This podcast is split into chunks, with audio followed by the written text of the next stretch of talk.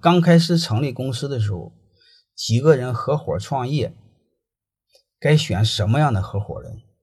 你比如刚才说选的太功利的，选的不守规则的，太关注眼前利益的，这些都是不能选的。